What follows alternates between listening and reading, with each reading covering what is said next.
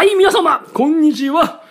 今日はですね、あの、マインドフルネスっていうやつについて語ってみたいと思っています。えーとね、マインドフルネスにね、ちょっと関係してね、自分の思考、ね、思考ってのは要は考え。考えをね、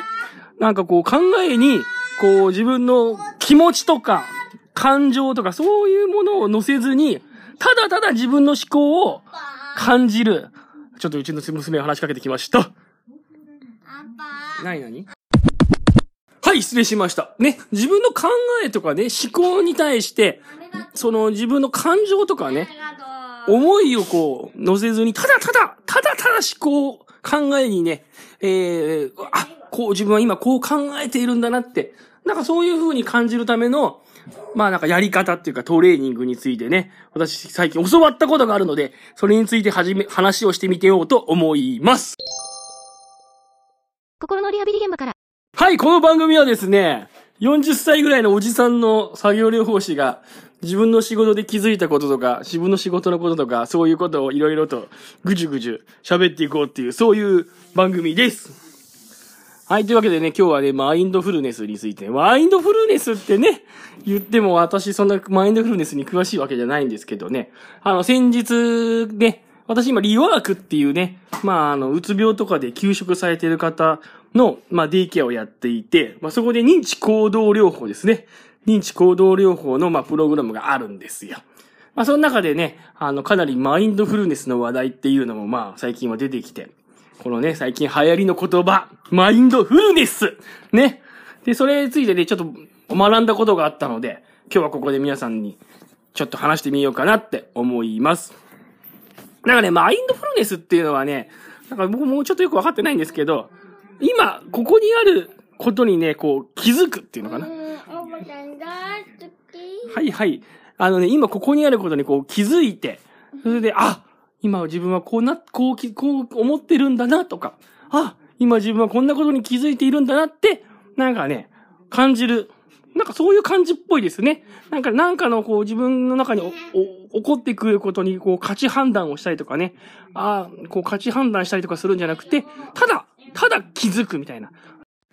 まあなんかそういう感じらしいんですよね。それで、まあ、マインドフルネスの中でですね、あの、教わったものでですね、要は自分の考え、こう、ふっと湧いてくる考え、自動思考って、まあ、認知行動療法で言いますけど、なんかそれを、まあ、ただ感じると。例えばですよ、私が、こう、ダイエットしたいと。ダイエットしたいなと思う。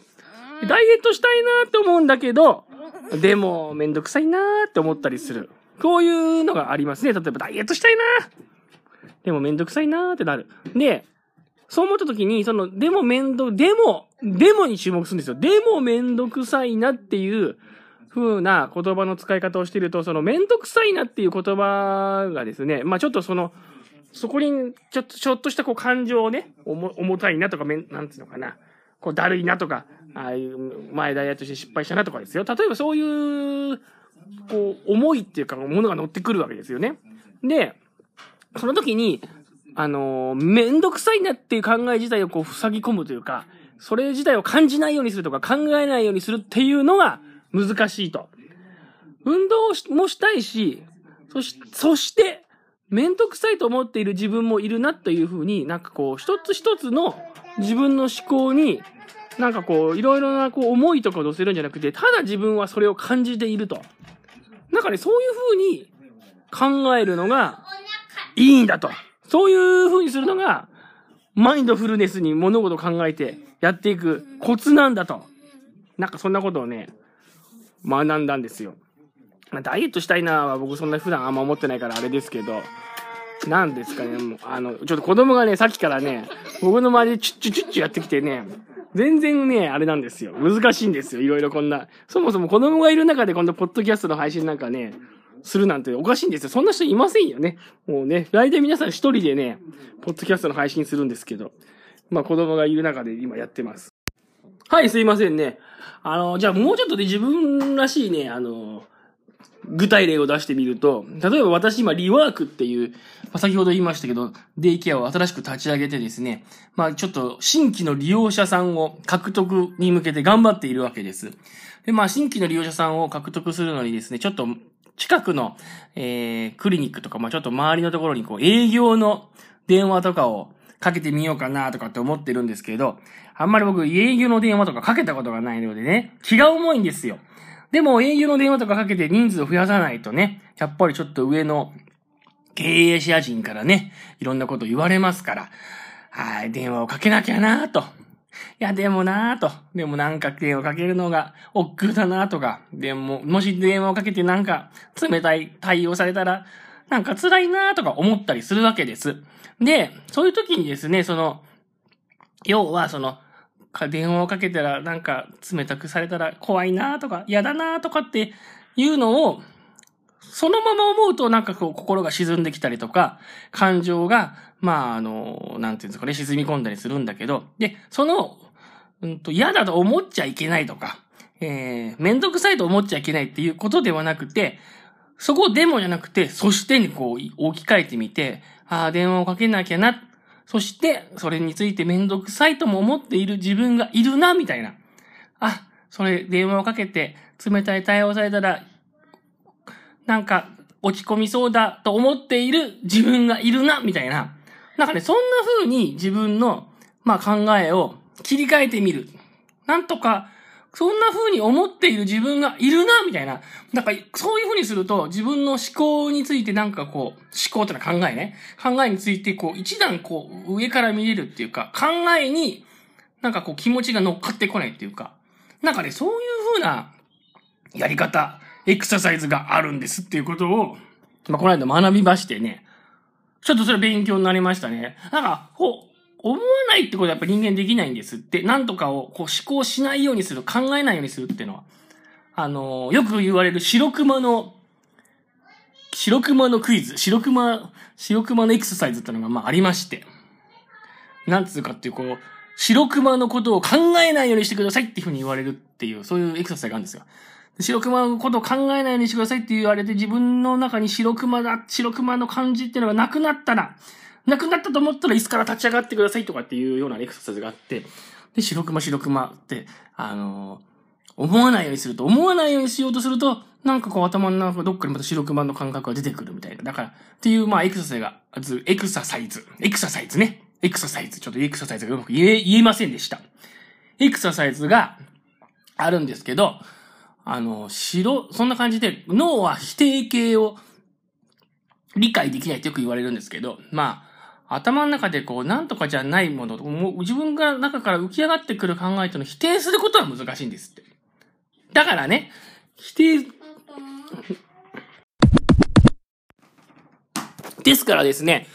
あのー、とにかく自分の考えをこう押し殺そうとするとか、否定しようとするのは難しくって、あ、自分は今、こう考えているんだなって、なんかそういうふうに思うっていうのが、なんかね、マインドフルネスに自分のえ考えとうまく付き合うコツと。